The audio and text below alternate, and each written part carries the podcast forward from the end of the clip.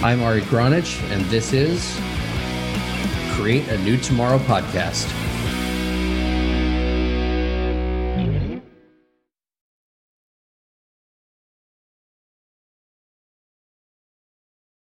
Welcome back to another episode of Create a New Tomorrow. I'm your host, Ari Gronich. With me today, I have Chase Russell. I am not going to do my normal spectacular introduction of Chase because he's you know just you just can't do it with this guy. I mean, from wars and combat to owning his own plane company at 25. I mean, you can't explain the the path that this young man is on to shift and change the world. So, Chase, why don't you tell us a little bit about yourself and kind of one of the the main things that makes you who you are and what and do what you are doing and why. Yeah so uh, i'm chase russell and I, I'm, I'm an air force veteran. I did two tours in afghanistan and i did one uh, in another in the middle east uh, for a year long stint and um, I, I, decided to get out of the military and said, "Hey, you know, I always wanted to be an entrepreneur. I wanted to go into business. I loved aviation, so let's let's start a private airline." And and at the time, I was unaware that you could start a private airline. And most people say that to me. They're like, "You, I didn't even know you could just do that." Um, apparently, you can, and that's that's good news for me um, so yeah, I got out. I started putting the business plan together. I started, uh, you know, really getting in, diving into the intricacies of how to operate an airline, how to get a Part 135 charter, and and all of that. Um, and I was like, what's going to be our niche? So our our niche is making private charters affordable. So everybody wants to fly privately, but um, it's it's extremely expensive. And I was like, it shouldn't be that way. And so we started building the premise of Russell Aviation, and we built it on the premise of, a, of an affordable private charter. And um, it's it's really taken off uh, since I've got out in uh, 2019, and uh, I'm excited for the future of it. Nice. So you're what 27 now? I turned 27 on Monday, Memorial Day. So really, your your mm-hmm. birthday happens to be the day after mine. Really? Good, good for you. yeah. Yeah, yeah. I, am 30th. You're 31st. I think that's pretty cool. So, what are you going to do? Time for, to be born. Yeah, what are you going to do for your birthday? Um, I have family coming into town, so we're gonna hang out with them. Uh, I've got a few. I've got. I've still got to keep working, so I've got a few meetings to to get to. Um, but you know, I'm gonna hang out by the pool. I'm down here in South Florida, so I beach day maybe. I, I don't have anything planned. I kind of my birthday to me is kind of just it is it's just it's a day but you know i got to keep working so. Absolutely. So let's get into it. Um, us policies and politics the foreign policies especially. You've been a contractor. You've had to go to war. You've been overseas. You've had a lot of time to spend studying this particular topic right? Mm-hmm. absolutely. So so tell us is what we're doing very efficient? I don't think uh, the the way I see it. Okay, I've spent I spent the majority of my adult life in the Middle East. Um, I like you said, I worked as a contractor. Um, I worked in the military over there, so I, have seen both sides of the fence on this. Um, in, in the short answer, no, it's not effective in any way possible. You can't fight the the way I see it is you can't fight ideology with with bombs. You know, you're not going to change someone's mind by by blowing up their town or by, you know, assisted suiciding them, whatever you want to call it. Um, it's just not how it works. I mean, and, and anybody can agree with that. I think the the way I look at it is just not it's not effective. The way we went into it, it's not effective. I'm sure there's a there's a much deeper um, cause behind the reason we're in Afghanistan, but as far as I, I, I don't, I don't negate the fact that there's a lot of people there that they're they're there because they were told to be there and they have a job to do. Okay, I, I was in the military. I understand how that goes, and I, I appreciate that. And I'm not going to sit here and say that the the war in Afghanistan's a um, a shamble, but it's been going on now for for decades. I mean, I know people that their dad fought, and now they're fighting it. You know, and that's that's not how it should be it should be operated Um, whether you pull out completely of Afghanistan or anywhere in the Middle East, I don't know. But the, I mean, the general rule of thumb is they don't they don't really want you there. The Middle Easterns don't want you there. We wouldn't want Russians on our soil, so why would why would they want us there? Yeah, you know that it's a funny thing. Um, the whole concept to me of borders and territories and things are it's kind of a distasteful thing to my humanity. And I'll, mm-hmm. I'll just share with you why and then i'll let you kind of go. But i'm jewish right? So there's right now a lot of israeli palestinian fighting.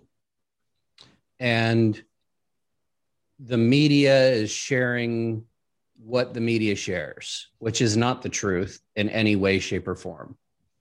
And so I, I take it from, from a perspective of what's in a border.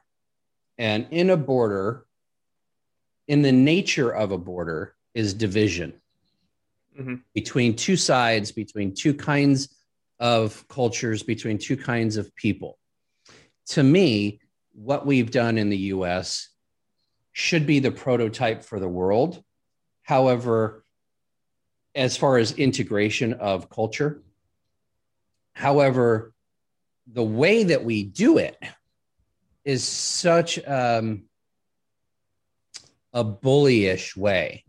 It's going to be our culture or nobody's, right? It's going to be the mm-hmm. culture we create or nobody else's. And that's what division and borders do to me in my head. So, you know, like if I look on a satellite image of the world, there are no lines separating states, right? There are no lines separating countries. There's no no natural reason for creating territories borders other than uh, we're not comfortable being around people who are not exactly like us. So I wanted you to talk a little bit about that. I think if you if you look at the history of it, I mean, let's let's talk on the borders for a minute. You know, let's look at the history of it. Uh, prior to World War One, you had the Ottoman Empire, the Persians. Uh, you know, after World War One, they decided, hey, let's just draw a bunch of borders. Uh, if we're talking about the Middle East and Europe, and that's where you see a lot of this division. That's where you see a lot of this. And then, of course, with Israel, 1948, uh, um, when when Israel became a state. Um, but you're you're right and you're accurate in the sense that there's no you, you, can look at a satellite image and there's no borders you know but it's uh it's an it's an under it goes to an understanding of cultural norms um you know if you look at uh the Kurdish uh the the Kurds you know there's they're an entire ethnic group and they have no place to be um, or you know they have really no land. Their their borders are mixed between Iraq, Syria, and a few other you know a few other places but that's an entire ethnic group. And, and then let's do it on like a, a, a microculture aspect of Florida, for instance. People in northern Florida, people in southern Florida, that's we joke around in the military, that's two different states. It is two different states. It's northern Cuba and it's southern Alabama, one of the two. You know, um, it, it we've gotten so accustomed to the idea of solid, hard drawn borders um, and it just expands into a global scale when when you're talking about it like this. Um, so I don't I don't think that we should be looking at it like that. And and what you're saying is almost in a sense of and I hate to say the word, but like systematic racism type thing. It's almost like, you know, where we're drawing the borders is what's beneficial for this cultural group or this ethnicity or this person and I I'm not going to say I'm open border at all. I mean, I think there should be checks and balances. There should be a security. I don't leave my front door unlocked. However, um, I think it needs to be reformed if we're if we're talking about people coming in and out of of certain borders. Right. I, I think that for me, the issue becomes this concept of they're coming over and taking from me, right? Mm-hmm. So when I was in Greece during the Paralympics, for instance, all I heard from the Greek people was about the Albanians coming over and stealing the jobs. Reminded me a little bit about the US concept of the Mexican people coming over and stealing the jobs. And then I was in another country and they were talking about a different country that was coming over and stealing the jobs, right? like every country has people who want to be there and some who yeah. want to be not there, right? And I guess where where where that division comes from is that we are a global planet. Most humans tend to roam. We're roaming people. We like to explore. We like to adventure. We like to see new things. And I think that part of the division in our policies are the division that we've placed with borders and stopping people in some ways and respects from being able to freely travel the world. And when they don't freely travel the world, you don't get to experience other people's cultures in a way that's like, that's the predominant culture that you're experiencing, different from your own. Right. And therefore, we don't understand each other's cultures. We don't know the same language of each other's cultures. And so we don't tend to want to be friendly with other people. And I think that that's part of our specific foreign policy. And I'm not sure people, why. People are afraid of the unknown. That's I think that's a lot of the issue that you're hitting on is, is people are afraid of the unknown. All right. Everybody's terrified of something they they don't understand or don't know. And, and it's one thing that I I'm very fortunate that I've been able to get out of the United States. I've been able to go experience other cultures. And I'm the type of person that when I get to another culture, I immerse myself in it and I become I become whatever you know form you need to become because that's one respectful and two you're going to get a much better view of the culture for instance i i was in haiti uh, after the earthquake i, I did a, a, mission down to haiti and um, I, I speak I, I, was learning french in high school and i was very i was really in love with learning french. Uh, so when i went down there i didn't speak any english. I spoke nothing but french the entire time and i was i think i was 17 at the time. Um, and that's been just an amazing uh, cultural change and shift in my life just from that one trip that I did down there and got a, you know, you learn so much more about the people when you can connect with them. And I, I had never, uh, I had never been to Haiti. I knew nothing about Haiti when I got there other than they spoke French. And I easily became a Haitian like day one. I'm not saying I am, but I'm just saying like, um, it was it was amazing and it was fun and, and they really accepted that and they were really respectful. When i was in the middle east uh, i was in kuwait and we went to the camel races and the one thing i always want to talk to the kids. Whenever i go to another place i want to talk to the kids because kids give the most real perspective on everything. And you might not speak their language but you know even american kids i can't understand half the things they're saying anyway. So it's it's just talking to kids you know? Um, and i've got two kids so i know how that goes down. Um, but the point being is when you are accepting and respectful that that's what i think is lacking. It's just a, a matter of respect. Uh, it's a matter of just you're different from me. You agree you don't agree with the things i agree with or you might have grown up in a different culture but at least we have basic human uh, things that make us the way we are. I mean, I have tons of friends that are different uh, different ethnicities than me that grew up completely different from from me in in the military. And a saying that we have in the military is there's there's no race in a foxhole. You know, when it when push comes to shove, you're a man, I'm a man. I don't care if you're gay, black, white. It doesn't matter. Uh, you got my back. We're in all this together. And I was hoping, and, and not to not to hit on the the coronavirus that much, but um, I was I was thinking when coronavirus hit, I was like, maybe this is that one trigger that was going to be, hey, we're humanity. We're not Mexican. We're not um, European. We're not African. We're not African American. We're just human. Um, I was hoping that it seemed to, to me it seemed to go the opposite direction, but you know, yeah. sometimes you know fate goes that way. Well, you know, I think I think it is going the direction that you're saying. I think it had to come to a certain head. You know, it's like it's like popping the pimple. You got to squeeze mm-hmm. that sucker out of all its shit in order to get it clean, right? And we can't do this race relation. We can't do this just hate policy in general without popping a few pimples, without getting the shit out of the people who have it in them. And so I happen to have a, a, hopeful point of view when it comes to what's gone on because I think that you have to destroy what is a little bit in order to make something new. Just kind of a natural thing. You have a forest fire that burns down all the rut, you know, brush, cleans kind of for for new growth and allows for something new to pop up. And it's the same way. We we needed the fires.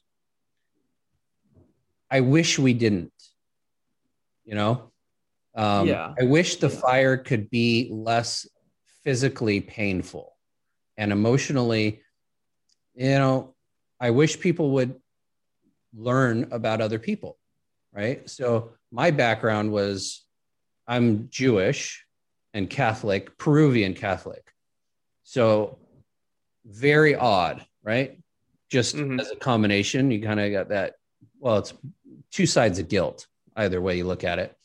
Right. and then my parents lost their business when I was young and they started practicing Buddhism to try to learn about this meditation thing and mindfulness mm-hmm. and stuff.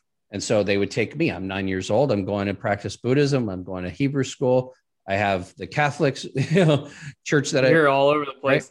Right? and then I, I meet this girl and, and she lives on a reservation.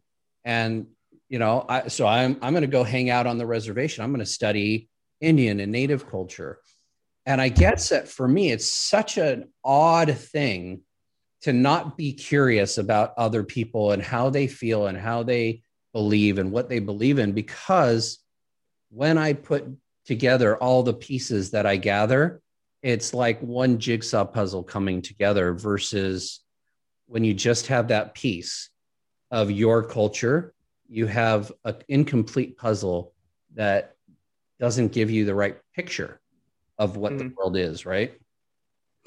Yeah, no, I agree with that. I agree with that in the in the sense that, you know, I, I think if people were just more understanding mm-hmm. or you know i think i think education really is the is is a is a key to unlocking all of that kind of stuff is what what you're saying right now is that you know you've had the you've had the fortunate the fortunality fortunality. You've been fortunate enough to to really grasp a lot of cultures at a younger age and, and get that wisdom or that knowledge right off the bat. And I, I think what is lacking for Americans, um, for many people around the world, but I, I would target Americans the most is they don't understand that other people do it other ways. And they think that the way they do it is the only way to do it. And I mean, and, and you know, I'm not sitting here bad mouthing Americans either. There are a lot of amazing Americans. Um, but, you know, if you really research into it, I, I, use this example all the time too. I, I talk to a lot of, um, a lot of Christians. I talk to a lot of, uh, a lot of,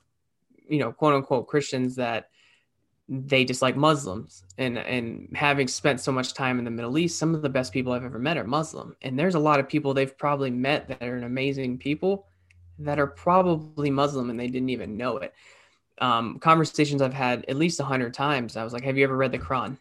No. You ever read the Bible?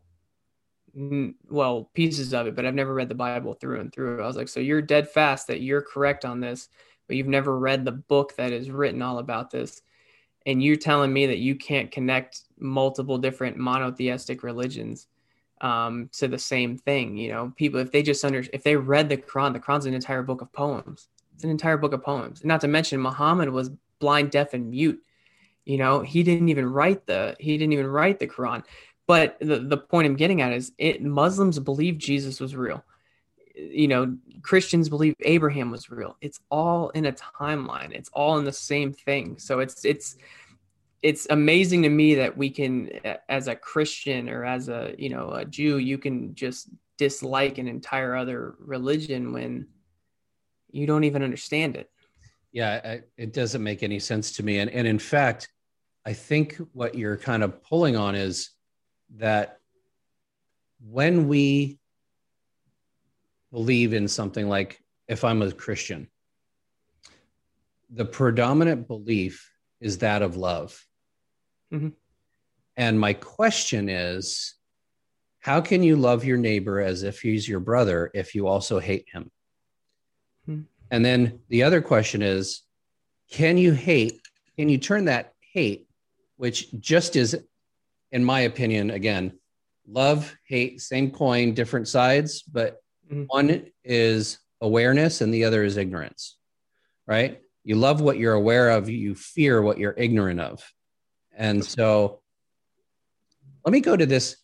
How do the policies that we've put into place further the agenda of divisiveness versus bringing people together in love versus the hate? I don't think the policy's ever been about bringing people together. I mean, you can twist it. You know, the, the United States can twist it however they want to make it seem like it's a humanitarian issue or this or that. If the U.S. was really concerned about a humanitarian issue, they would be in Haiti right now. If they have been there, if they were really concerned about a humanitarian issue, they would be all over different places. Um, but they're not they don't care. Um, n- not that they don't care. I'm not going to say that because I don't know. I'm not in their heads. But um, everything boils down to money. Everything boils down to money. It boils down to, and as a contractor, I realized that real quick. It boils down to who's going to get this contract, who's going to make this money, how do we keep feeding this money, you know, and it's a military industrial complex. The policies are made to fund a mil- military industrial complex, and and you don't it, it, you don't even have to look at the Department of Defense, Department of State. You don't have to look at all of those things. It's all about power. You know, it's all about how do I control these resources? How do I control um, this region because I need something from it or anything like that? And I mean, it, let's think about it this way again. Look at the Uyghurs in China it goes back to that. If we genuinely cared about people on a humanitarian issue, Uyghur Muslims are being slaughtered and sent to con- they're being sent to concentration camps and it's public knowledge like but it's not getting any news well it's not getting any news the question is is it public knowledge and then the other question is because it's not getting any news is what does it take for the media do you think for the media to begin telling the truth again. And I and I bring this to a to a, a specific reason because I remember Walter Matthau, and I remember him saying, "And that's the way it was." Is it? It wasn't Matthau. Wrong name. Walter Cronkite. Walker. Yeah, Walter, Walter Cronkite. Cronkite. Other guy. Anyway, Walter Cronkite, and that's the way it was he would read the news. The policy mm-hmm. of the government was that the news was not allowed to be for profit. It had to be a nonprofit division of that network because the policy was if you are doing this as a for profit, you are going to only say the news that the for profit tells you to. So I look at the policies and I go, okay, well, what are the policies? And I know you've done a lot of studying of, of this specifically. So, what are the policies that keep us divided? You don't have to go through all of them, but like, what are the systems? Let, let me go. What are the systems that are in place that keep us divided? And what do you think would be a mindset that would switch the people who are in leadership to a mindset of results versus the reaction to what is? Um, to answer your question, I mean, I'm not going to go into the exact specific bills that would probably be divisive because that would take a very long time. Um, however, uh, one one thing that I've actually researched quite a bit, and I'm a firm believer in, is term limits.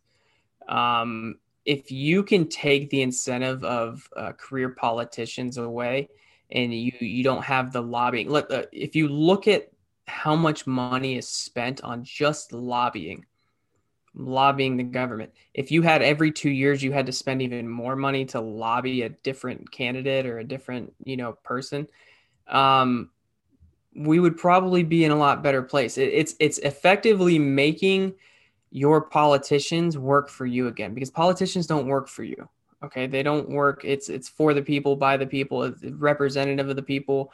It's not real anymore. That's not a thing Okay. It probably was never real to begin with. And 100% honest with you, it was probably never real to begin with. It was all about, again, it, it goes back to the money aspect of it. Um, money is spent on lobbying. Uh, there's a reason that people, there's a senator, and I can't remember the exact name, but I wrote a report on him a long time ago. Um, there's a senator that has been in, in the Senate uh, for 46 years, has never had a bill passed. Explain to me how somebody can be in the Senate for 40 something years and never get a bill passed. He's never fostered a bill, authored a bill. He's never done and never got one passed. Okay. If you're if that's not a waste of taxpayer funded money, I don't know what is. Okay. That's what the issue is, is we're just blowing money on things just because we can. And if we don't, for for instance, okay, here you go. In the military, in the military, the way the budget works out is if you don't use it, every squadron or unit or uh, command gets a certain set amount of money. Let's just for simplistic purposes, let's say a million dollars. If you don't use that entire million dollars, the next year your budget gets cut. So what do you do on September 1st when the fiscal year ends? You blow your budget. Is that I own a company? Okay, I'm I'm pretty good at finance too. That's not good business. Um, and then you know the further dividing uh, dividing thing is it's in competition it's in direct competition on the private side of things it's in direct competition with the private sector. If a government agency comes in let's say a campsite government agency comes in they set up a campsite and they're charging two dollars because they're it's going to be subsidized by the government anyway the private campsite down the road can't match that they're going to lose money. So then the private campsite goes out and all the taxpayer money is going to the private camps or the public campsite it, just it's it's it's a repetitive cycle of just nonsensical spending government that's wasteful and then these politicians they don't work for you. They don't care. They're going to get paid every single one of those politicians have been paid. Every senator everyone's been paid this entire coronavirus. Your family and everybody might have been starving but they're getting paid. They didn't care. They worked 86 days last year. You can look it up on uh, you can look it up on. gov on a it's yeah. congress.gov. You can look up exactly how many days they were in session. Yeah. I'm going to I'm going to I'm going to have a little disagreement about term limits and with a caveat. Mm-hmm. Roosevelt is my caveat. The fact of the matter is is that after four terms he would have been elected again because he was so good at what he was doing.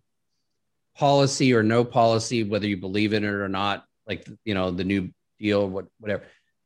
He was so good at what he did and so liked that he was reelected again and again. I think that people who are really good at their job should not have to leave that job just because of an arbitrary term limit. However, mm-hmm. if you're not doing your fucking job, you should not be doing your job. And here's the caveat to that is the people are too freaking busy or lazy or uninterested or uneducated or whatever the case is. I don't know what the school system has done to civics, to civil, you know, to, to a class about your civil and civic responsibilities. We used to have that in, in school when I was a kid. I don't I don't see it regularly on a schedule nowadays, but we had this call of duty to our country because we were taught it. And so I don't think somebody should get the job just because they're the ones who keep going and nobody else is really running after them of quality because nobody's learned how to be a politician. But at the same time, you know, got to do your job, people. And mm-hmm. us as the people have to be willing to hold them accountable. And that's the thing I don't think has happened in the last at least 40 years is the people holding the politicians accountable because I think a lot of things are being done in secret and so it's hard to, hard to hold people accountable when the policies that are being made like i'll give you an example here in florida there's a bill that was passed years ago at the end of that bill there's a paragraph about this big it's a long bill and at the end of that it, there's a little section that says it's now illegal, it's a felony to be a naturopathic doctor in Florida. Yeah. Had nothing to do with anything else that was in that bill. Mm-hmm. And the only reason for it was because there's a lobby of a school that wanted to be the only school that gets to teach that particular profession here. So I guess what I'm saying is there is people and then there's government, right? Government is made up of people. And I hate it when people say the government this, the government that, the government's doing out of control spending, the government's doing this because it's not the government. It's the people who are running the government. And I think that that dichotomy, that that separation of thought, that cognitive dissonance of the government is this evil big thing that's doing evil big stuff. And the people are good, so the people should get the power back, right? I think that that's a false comparison because we are the government. The government does not run without people. It would be a non thing. So I agree with I agree with you in the sense that you know we we should be the government, but you know let's go back to your your point about people are either too busy or they're uneducated or whatever it is. You know there's multiple factors that go into this. Your school system the education system in the united states it's not meant to make you smart. It's not meant to make you that's why every you know elon musk doesn't graduate high school. That's why these people that think differently they don't graduate college they don't go to college they don't you know they're understimulated. You know there's there's hundreds of millions of kids that are on uh, medications that um they're meth it's meth I mean, let's be real about it. It's meth. It's an amphetamine. Okay. Um, and, and, they're they're taking these and they're just getting drawn down and fogging into this uh, you know system of be a good worker. Um, and that's an old European system. Our education system is a very old European system that's been used to train soldiers. Actually, um, if you look at the history of the education system, grades one through twelve, the way we do it here in the United States, um, it's not meant to teach people. I think there needs to be. Eh, I'm going down a rabbit hole on this one uh, because there's so many points to hit on. But oh no, no, no, that's fine. I do too. But I, I've got um, going back to the education thing though. Um, people aren't taught to critically think. People are not taught to solve problems. They're taught to follow instructions. I mean, think about everything you did in class. It was never, it was never uh, and this goes back to the 80s to the 90s when I, you know, when I started school, the early 2000s, uh, you were never given a problem and said, you know what, I'm not going to give you the directions to figure it out. You just got to figure it out. And that's what's wrong is most kids nowadays, and even when we were kids, I wasn't stimulated in school. I was good at school because I had to be because I, I enjoy being good at things and I could, I, I'm not the person that can just fail at things. Um, but I would go to school and I wasn't stimulated. My daughter, my daughter's the same way. She's eight. She goes to school and she can't just focus. But you ask, I, I, she can literally recite exactly how GPS works. She, she literally knows what GPS stands for, how it works, and how it triangulates the whole nine. Uh, she's extremely intelligent, but you know, you give her some basic math problem and she's like, this is dumb. She doesn't find the purpose in it. And that's what's wrong is that you're not being taught to find your purpose. You're not being taught to find something that actually intrigues you. Whereas in, in history, it used to be like that. We had great philosophers and stuff like that that were taught to, to think critically. Um, but that, that hits on the education. People are, people are bombarded with with false information from the media you don't know what to believe. You have to dig and dig and dig and dig to find some relevant answer to your question um, or find some policy and and that is all by design. It's all by design. If you think for a second that all of these media outlets are not just trying to confuse you and the education system is not just trying to make people dumb they don't want smart people. Why would the education system want smart people? They want a few smart people but they don't want they don't want an entire population of smart people because the the and this is a tobacco industry. Uh, R.J. Mm-hmm. Reynolds, this is exactly in their documents. The best consumer is a dumb consumer. Um, that's straight from their CEO. They want people to just follow instructions. That's why the education system was originally designed for the military. It was designed for the Euro- for a European country as a military tactic to train them to follow instructions. But I digress. Um, you know, people are too busy. They're not. They're not looking at this and then the right mindset of I need to know who I'm voting for or what I'm voting for. Um, I know hundreds of people, and I'm not against Biden. I'm not against you know any type of political figure. I'm I'm for who's what's best for America. What I am for is people being educated on their vote. I know tons of people that say, "Hey, I'm pro this, pro this, pro this," and then they vote for somebody that is not what they're what they're saying they're pro for. And I and I just ask them. I was like, uh, you know, why did you vote for them? Well, I'm for this one issue. And if that's the way you want to vote, that's okay. But don't be upset when the rest of the issues are not being met to your standard and then, you know, you're not happy about it. Um, I think going to the term limits thing, though, um, I agree with you that term limits are not an answer to all. Um, it's it's by far the answer to all. It's a mixture. It's a combination of multiple things at once. My my number one point with the term limits is ending lobbying. How do you end lobbying? And the only logical response to that would be term limits. Now, we look at term limits in the sense that you've got two terms and it's done.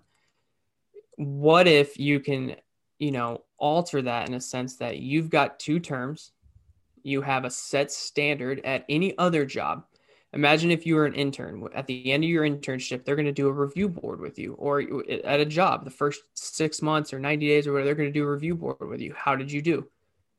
Okay, you did pretty well. You passed XYZ bill. You know, okay, now you can run for another term, or no, you're you, you didn't meet your, and that's going to incentivize those senators to be like, hey, you know, let's get this going. Let's work together. Let's, you know, because you want to get reelected, I want to get reelected. Let's work for our constituents um, and I think it's forcing them to spend more time with their constituents. I mean, look at the Nancy Pelosi situation, for instance, during coronavirus. Everything's closed down. She's getting her hair done. Um, it's rules for thee and not for me. And that's what, and that's why, and, and let's hit on your government point for a second. When people say, I, I agree with you on that, that people look at the government as an entity and they don't look at the government as individuals that work for them. The government works for you not the other way around. The government doesn't get to tell you what to do, when to do it, how to do it. Um, so the government works for you. And as an entity, if you look at them as an entity, it looks like a huge organization, but it's just a bunch of people that you fund, that you pay their salaries. Um, and they should be working for you. Um, but with that being said, also, you know you've got to really get a connection with your government that we need a we need to foster an environment that should be connected to their politicians that should be trusting their politicians and not just trying to get a vote we need to hold politicians accountable for things they say during campaigns that they don't follow through with i mean how many times on the campaign trail did biden say he's going to give out free health care or he's going to give out uh he's going to relieve college debt and then he doesn't and then he got your vote though that's fraud. Is that not fraud? That's the definition of fraud. Technically, truth in advertising does not um, relate to politicians. Uh, the Truth in, in Advertising Act does not relate to uh, politician advertisements, which is really weird. But I don't know if the Truth in Advertising Act is actually in effect, if there's anybody actually looking at that um, and regulating it because we have a law that says truth in advertising. So you must tell absolutely the truth in all of the advertising that happens.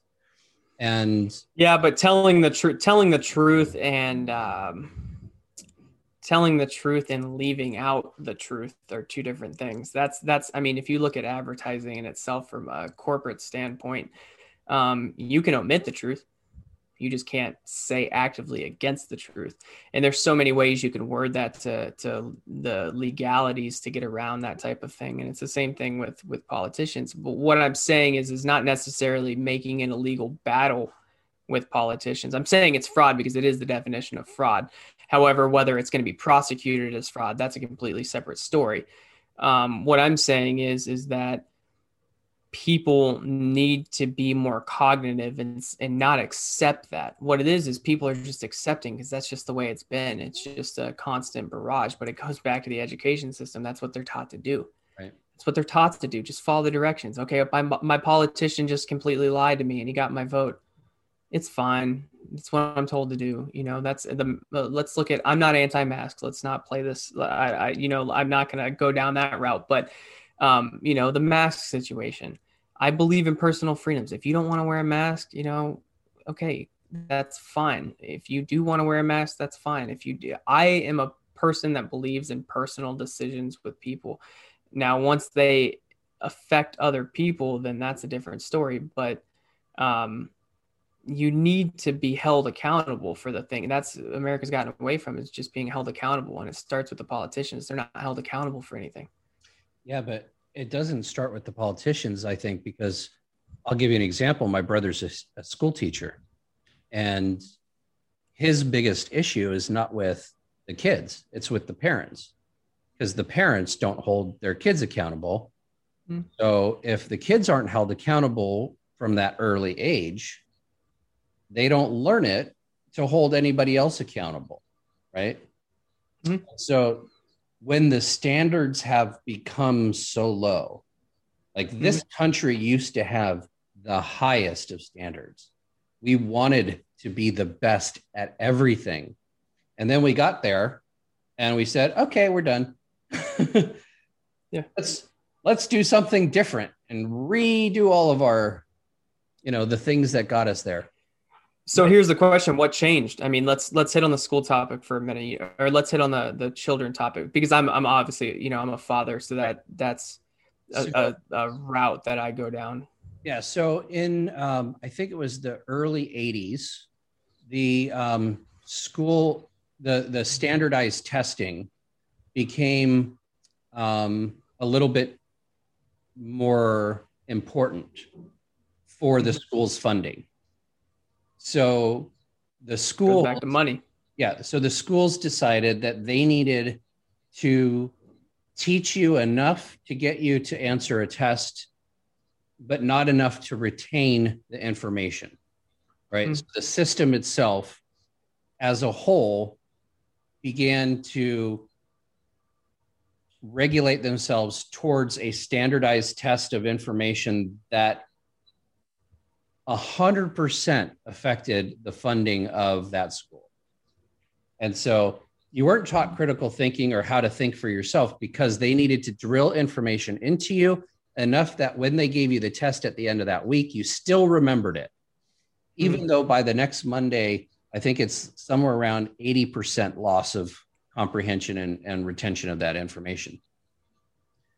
And so my brother's a school teacher, as I said, and, and he's been rewriting the system um, to kind of make it more results oriented.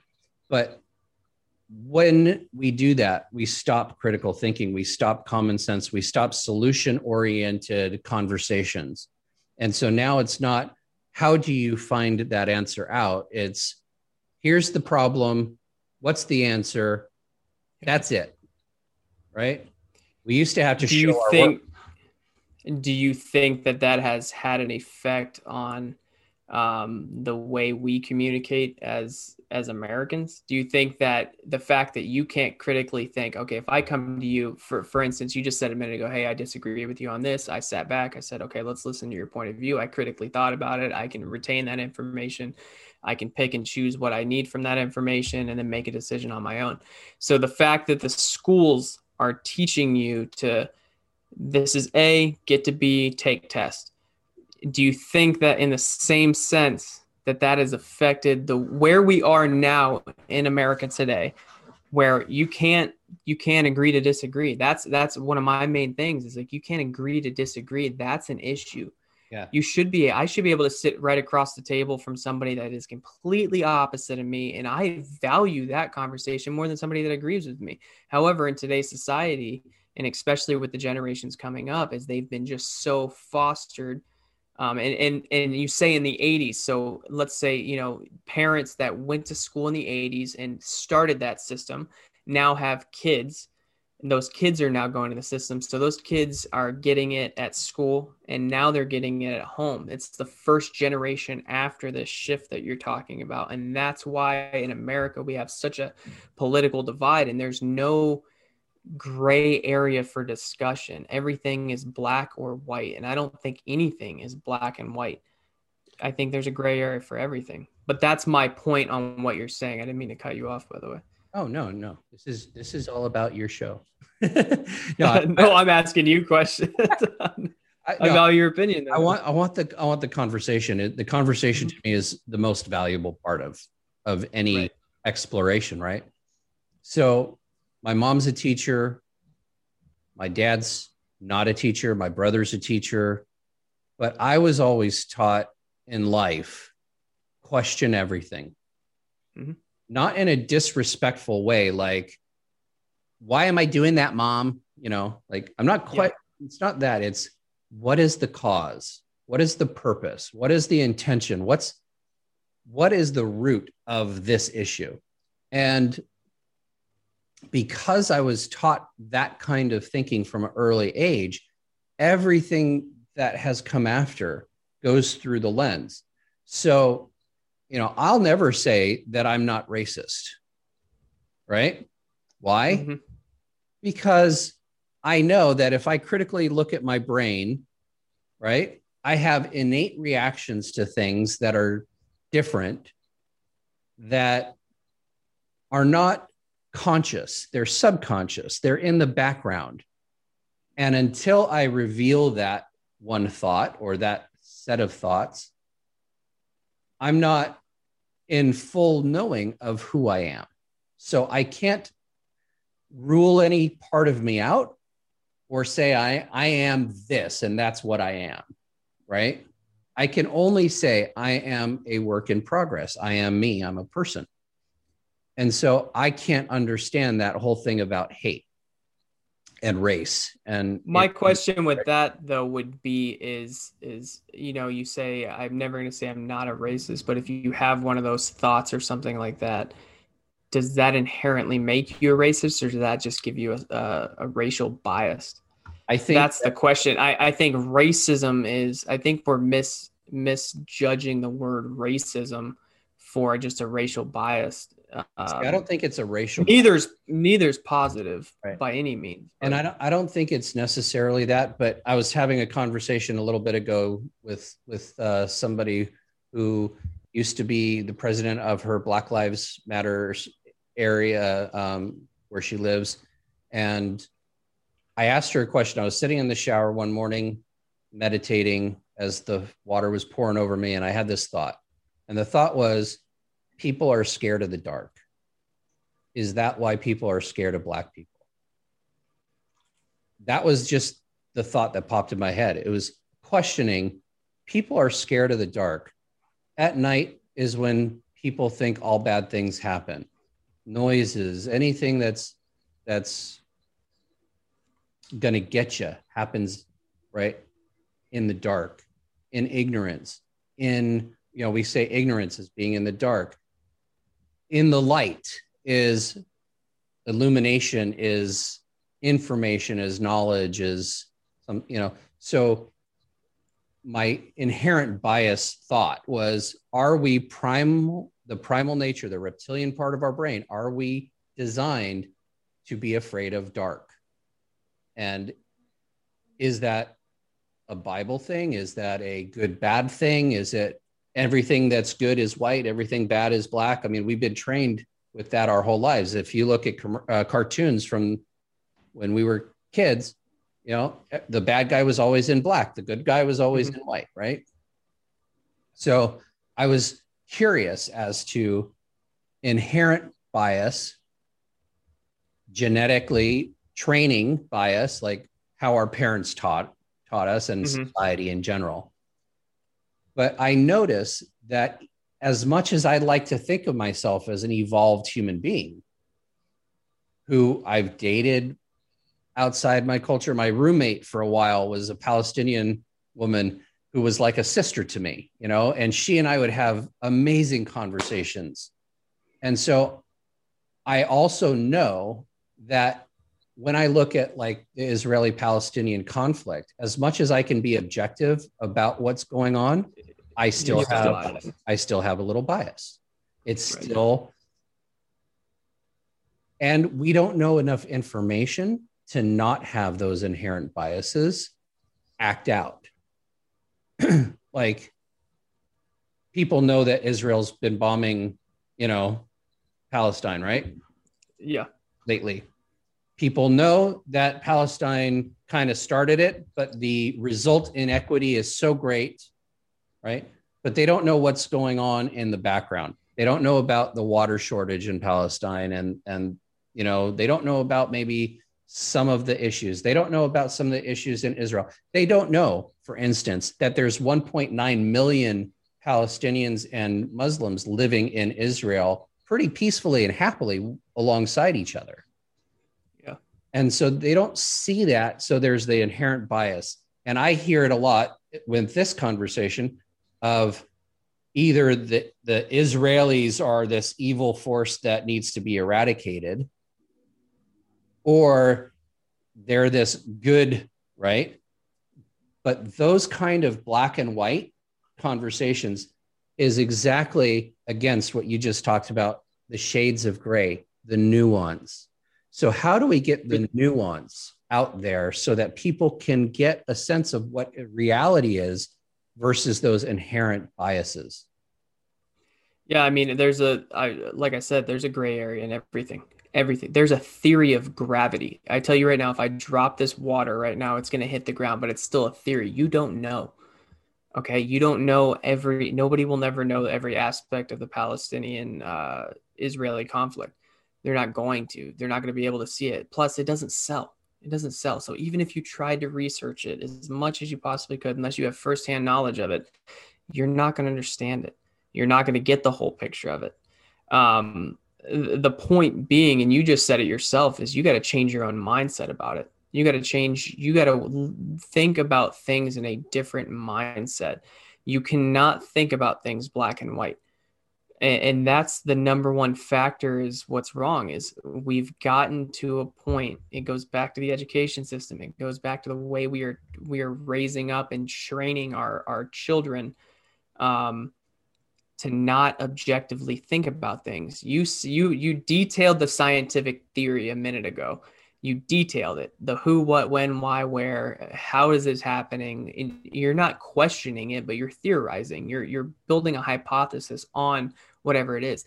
That's not a question uh, it is a question, but it's not like a it's not a smart aleck question. It's a question on I want to understand this, and I'm going to build out a scientific theory, and that's the way you got to start looking at things when you're when you're dealing with this, and you have to object. And and it's there's so much information being slammed at people these days that you could spend every waking second running hypothesis on different things between the the stock market or why the government is this or why this is happening.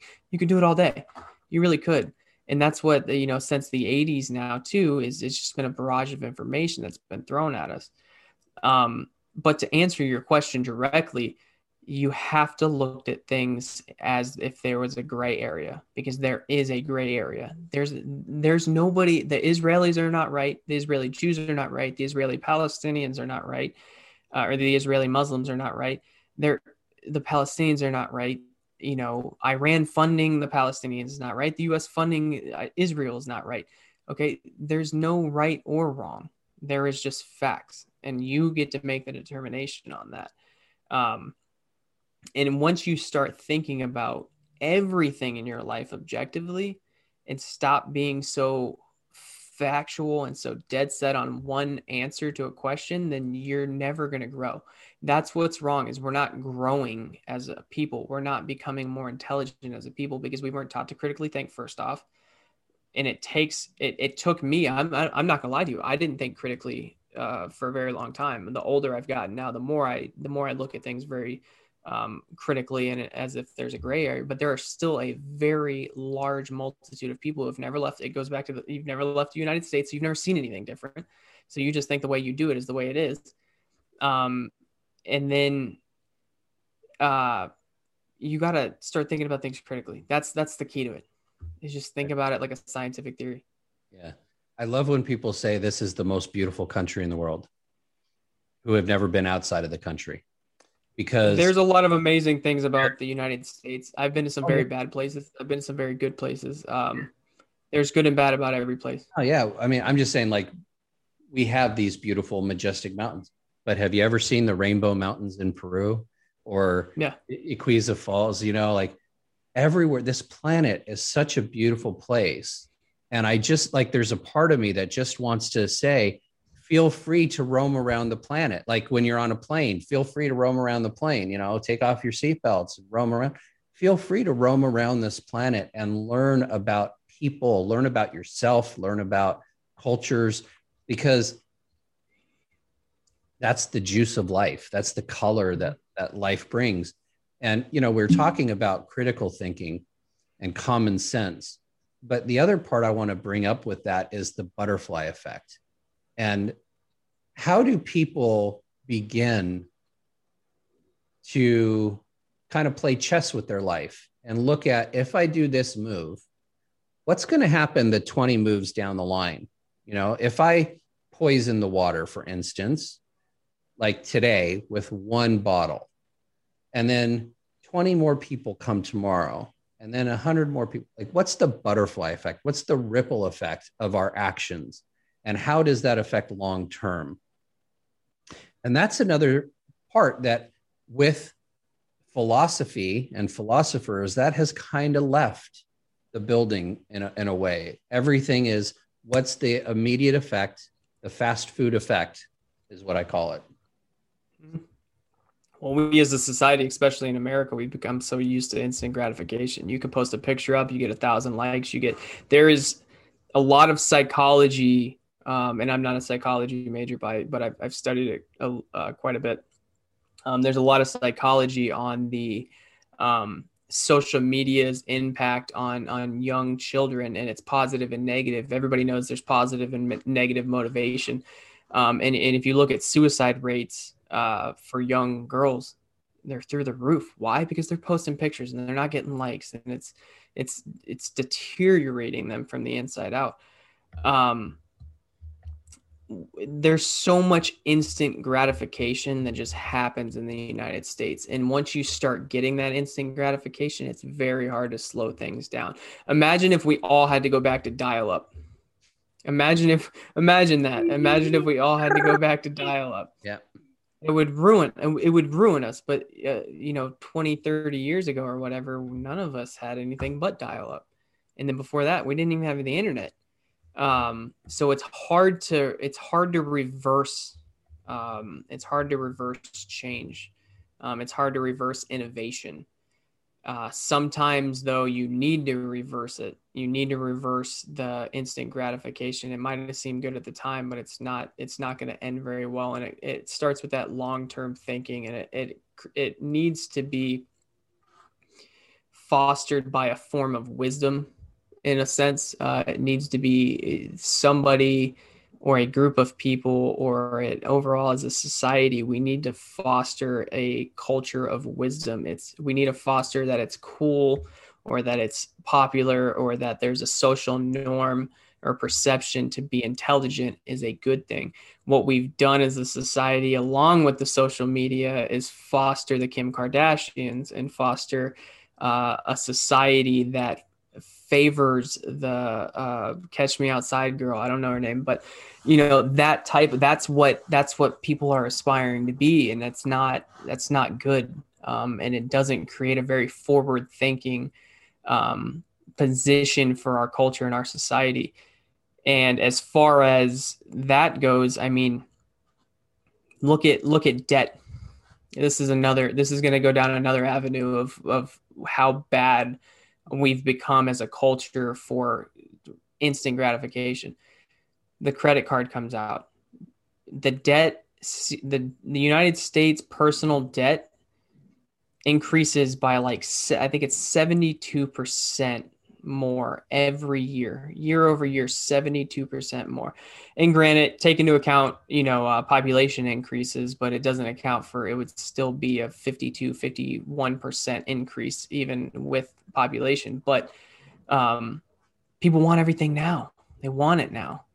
And that's good. I mean, it's good for a company because, you know, you capitalize on the consumer, but oh. it's not good for your mindset. It's not good for your mentality the the wisdom is the key to that because you know as you're saying like tiktok for instance you could be a tiktok millionaire like that right but whether you know what to do with that money that you just made off that minute video of you flashing your your moves to you know a song that is popular at the time and you get a million views and uh made money. Oh my goodness. Now what? Now what? People don't people don't uh a lot of i'm not going to say all people because that's a generalizing term but there is a vast majority and a very overwhelming um, push in the united states and all over the world for that matter um, that doesn't think long term. They don't. They see money. You know that's why most nfl players or most people that win the lottery they go broke instantly. Why you know you can give a lot of people money.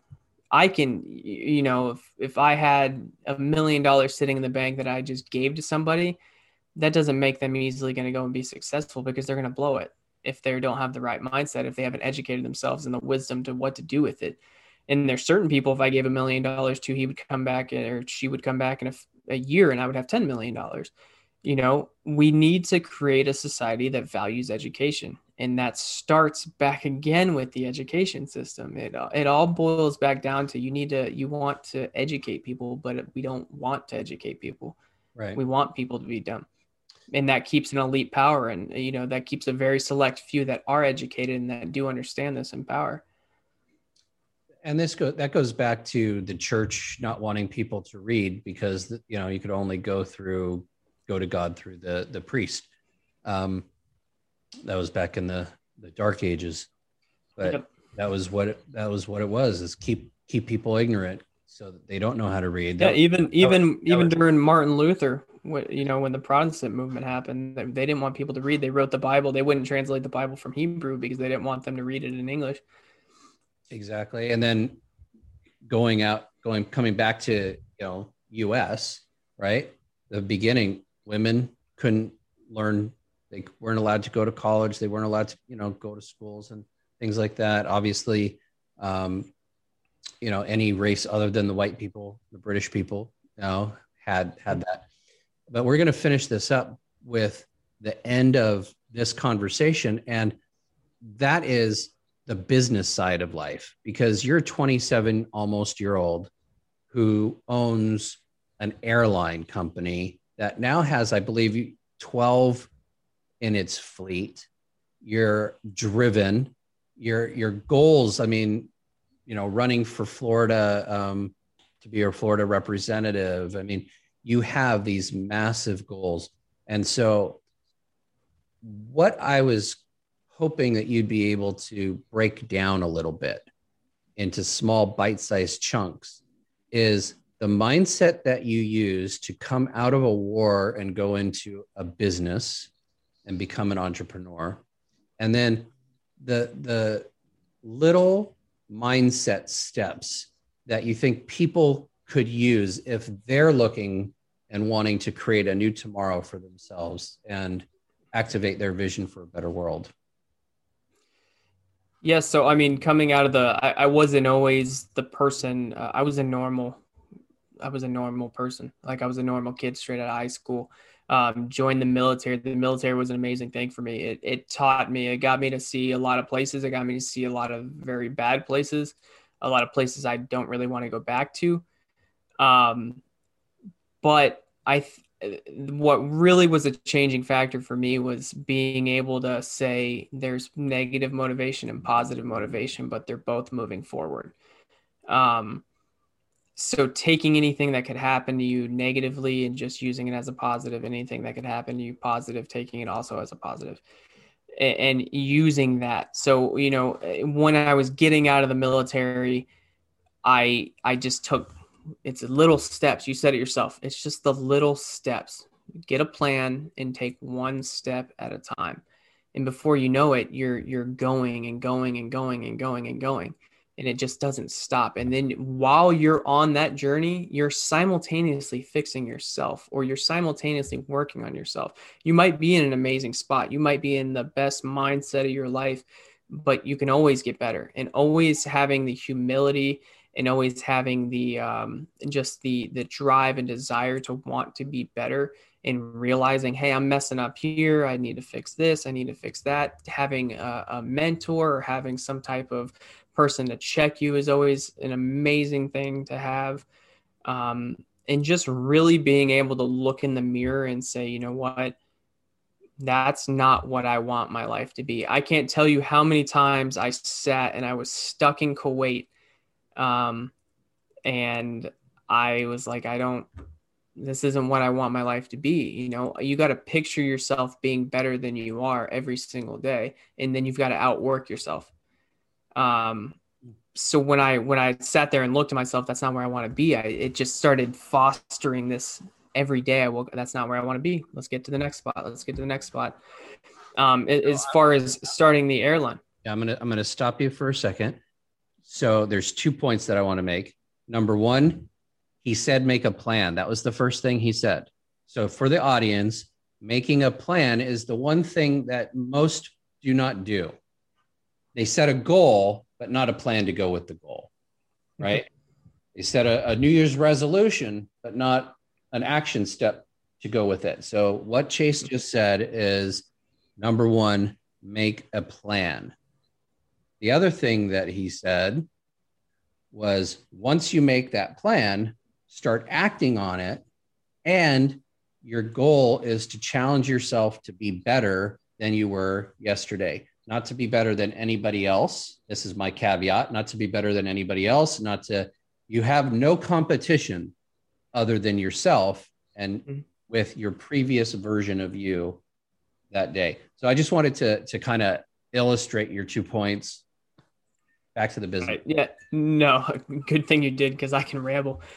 um, but uh, you know, starting the business. Um, and, and, by the way, we have we're, we're licensing two jets. We're we're doing a capital raise right now for the the the rest of the jets that we're going to be adding to our fleet. But uh, I just wanted to clarify that. Okay. Um, so you know, I thought starting an airline is a huge that's a huge goal. And you're in your what you were just saying a minute ago is you got to have a plan to that goal. And you got to start building the plan. And that starts with the one step at a time. Just build the plan build the plan. Even if you don't know the plan there was a lot of things i didn't know. There's a lot of things right now i don't know. Um, but that goes back to the building yourself and building a uh, an environment around you building an environment within you that says hey i don't know this but I have I have the confidence in myself, I have the discipline, I have the drive, I have the determination to just really teach myself as much as possible. I have no formal I do now because I've been doing it, but when I started this I have I had no formal business training. Nobody in my family had ever business. Nobody in my family had ever went to college. Nobody in my family even graduated high school.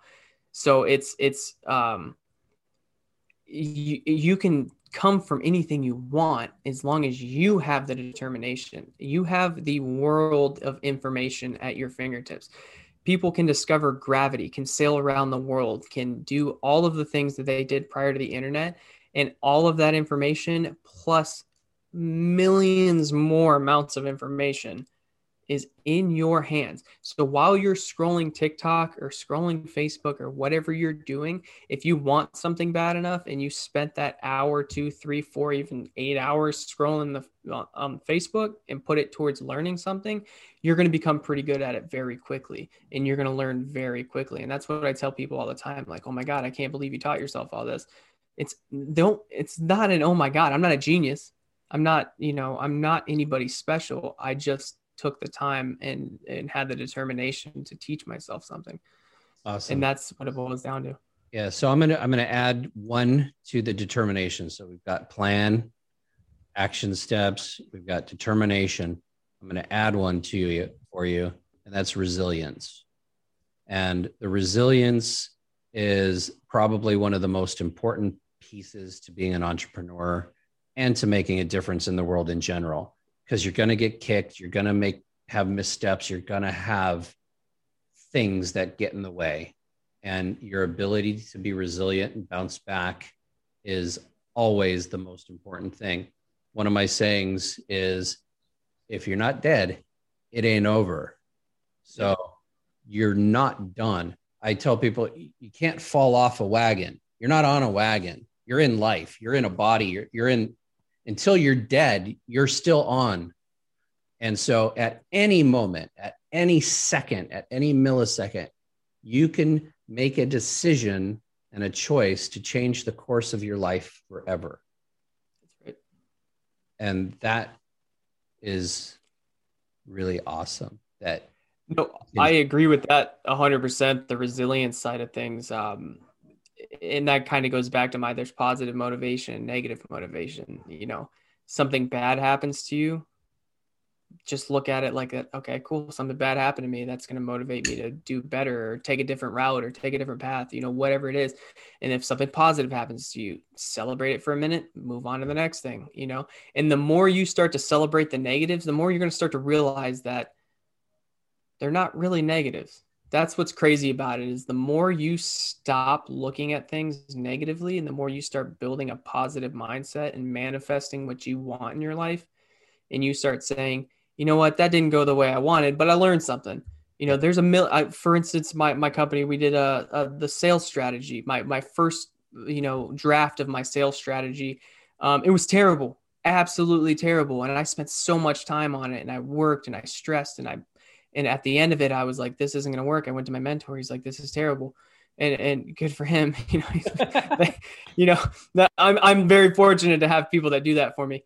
Um, but it, it was, it was terrible. And I was so upset. I was like, I, I can't believe I spent so much time on this, but, and it's terrible, but it led me to an even better strategy and it led me to rethink and relook at things and hypothesize and question and, and have a general gray area. And I wasn't so certain on one thing um, that I was blinded by by everything else. And that's you know you got to look at it as a positive and a, uh, even if it's a negative, it's still a positive because you learn something. Yeah.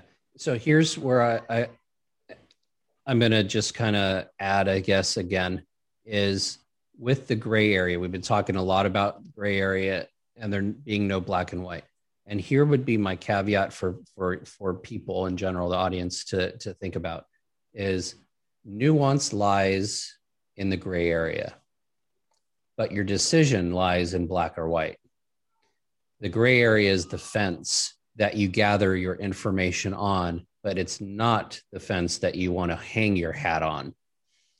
You you get the information and then you make a decision one way or another. Mm-hmm. And then you just go, okay, did that work? Did it not work? Why why did it work? Why did it not work? So you can you can have the mind. And your decision your decision should be fluid i, I think too to, to add to that i think your decision should be fluid you know? It's like writing a paper a research paper you know? You write out this rough draft and you just throw all your all your ideas on a piece of paper right? And then once you write the final report you know a year from now that final report might need to be revised which is why in most news articles there's amendments there's all kinds of things you know? It's the same thing. You've written all your ideas down that's your gray area. Take that information make a decision and then you know you need to be subject to altering that decision too. Don't be so dead set. Now always reassess you know when, as a as an, a person who trains olympic athletes right? I, I come up with a plan. We've got six months for you to get to where you need to be in competition. How we're going to do that we're going to create the plan. It's going to be a six month plan but every marker we retest we reassess. Are we meet are we meeting our goal? Are we meeting our goal? Are we are we not? Oh what what are we what are we needing to do to get back to where we are meeting our goal? Because the competition is there. You don't have a choice on the time right? You just got to do what you got to do to get there. And that's the same thing with business.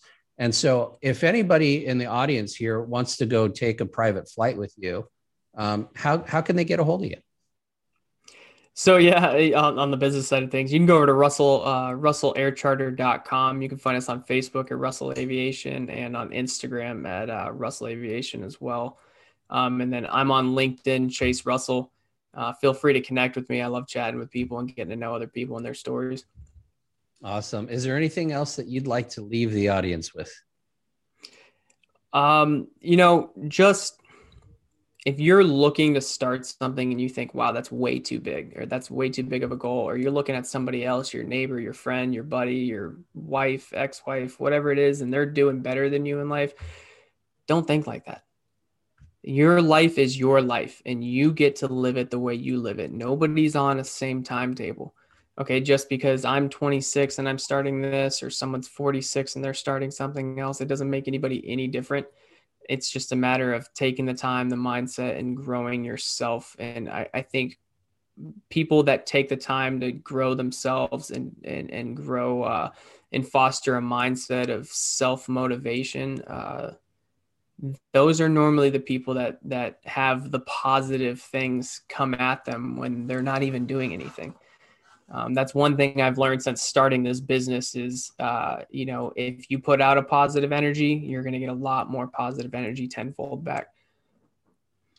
Absolutely. Well, thank you so much for being here. It was uh, it was a pleasure to have you on. Uh, I know that the conversation does not always take the prescribed route, but uh, but uh, as long as as long as the audience gets uh, you know tips and tricks and ways to move forward i'm i'm a happy camper. So i really appreciate the deep conversations versus uh, surface ones. So thank you so much for helping me to create a new tomorrow and activate people's visions for a better world so that we could all live the life of our dreams. Thank you so much for being here. I appreciate it. Thanks so much for having me Thank you for listening to this podcast. I appreciate all you do to create a new tomorrow for yourself and those around you. If you'd like to take this information further and are interested in joining a community of like minded people who are all passionate about activating their vision for a better world, go to the website createanewtomorrow.com and find out how you can be part of making a bigger difference. I have a gift for you just for checking it out and look forward to seeing you take the leap and joining our private paid mastermind community. Until then, see you on the next episode.